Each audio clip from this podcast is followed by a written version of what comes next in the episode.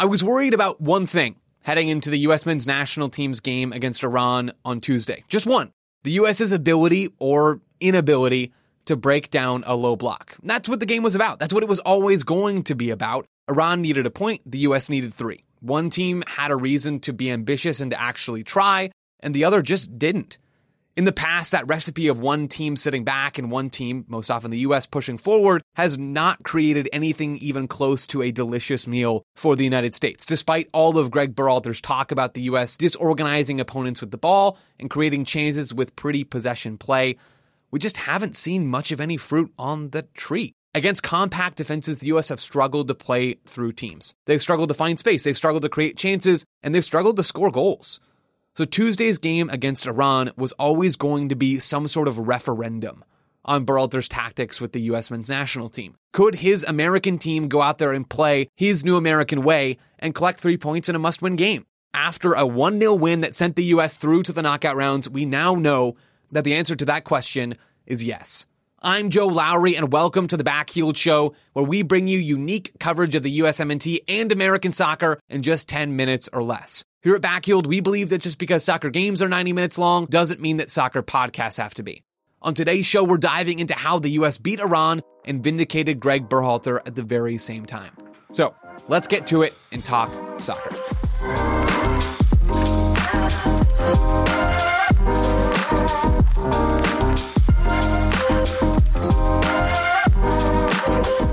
U.S. checked the attacking boxes that they needed to check against Iran. They had the best first half performance of their tournament so far after a, decent but not great first half against Wales and pretty much the same against England. They had 1.4, according to Paul Carr, 1.4 expected goals in the first half against Iran, which again, according to Carr, is the most of theirs in a World Cup game on record since 1966. 1966! That's a long time ago. The U.S. had a historically good first half against Iran on Tuesday.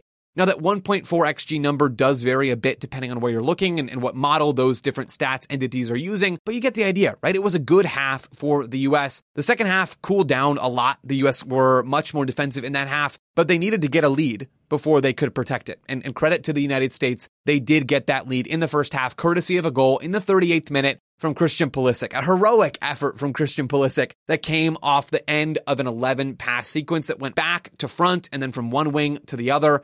It was Musah to Adams to Turner to Weah to Musah to Dest to Adams to Jedi to Adams to McKennie to Dest, finally to Pulisic for the finish. It was a really lovely goal. Our very own John Morrissey analyzed this goal on backheeled.com. Go check out that article. And he dug into the key points behind the goal. John said the U.S. had controlled possession. They had a nice left sided run from Antonee Jedi Robinson to open up space for Weston McKennie. Yunus Musah and Tim Weah both pinched inside on the right, which created space for Dest on the overlap out wide. Weah's run, back a little bit deeper as well, also pulled Iran's center backs out, which opened up a gap for Pulisic to run into against the, the, the, defender's momentum really in that moment. McKennie then played the ball to Dest, who heads it to Pulisic, who lays it all on the line, as I said, for the finish. It was a great goal, a truly great goal, and a great moment for this team and their manager, Gregg Berhalter.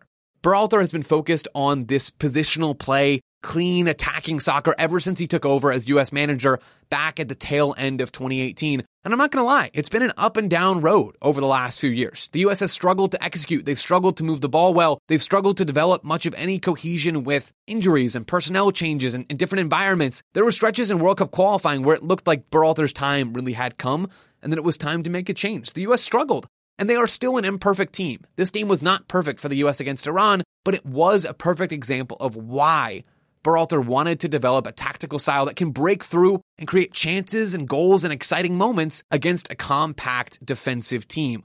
In tournament soccer, or really in any kind of soccer game, you come up against compact defenses. After the game, and I love this from Carlos Queiroz, Iran manager Carlos Queiroz called U.S. players Ferraris. And then he went on to say that the best way to play against that, that kind of team and those kinds of players is to close the highways. That's a direct quote. They wanted to close the highways even though Iran closed the highways, right, even though they defended deep in their own half, the U.S. still sped through the roadblocks. And they did it with the youngest lineup at this tournament so far. And it was fun. It was fun to watch. And I think that's a pretty cool thing. It's been a bumpy road for both the U.S. and Gregg Berhalter. I don't think this win has to mean that Berhalter is a perfect manager and that he's done everything right, even now that we're looking back at a bunch of stuff retroactively. I don't think we have to do that, right? It doesn't have to be a full referendum on Gregg Berhalter. But I think it is a point in favor of his macro idea coming into this job that he wanted the U.S. to be able to play this way in the right moment, to be able to use the ball to break someone down. It's been inconsistent. It's been incomplete at times. And even you can make an argument that it was on Tuesday against Iran. But his lineup worked. Gregg Berhalter's lineup, his tactics, even his subs all worked out in this game. He went for a very pragmatic shift in the second half to, to go to a back five to close out the game and it paid off, right? Iran didn't create much of anything. It was nervy. The US's performance was nervy in the second half, but it was effective. The US's game against the Netherlands on Saturday in the round of 16 is going to be an entirely different test for the USMNT, one that probably won't involve the same amount of Gregg Berhalter vindicating block breaking, but we'll talk more about that game as the week goes on. For now, the US are through to the round of 16. They're out of the group. Not bad for a day's work for Gregg Berhalter and the USMNT. That's it for this episode of the Backheeled Show. If you're looking for more American soccer coverage, check out backheeled.com for stories on the USMNT, the World Cup, and much, much more. We'll talk to you again soon.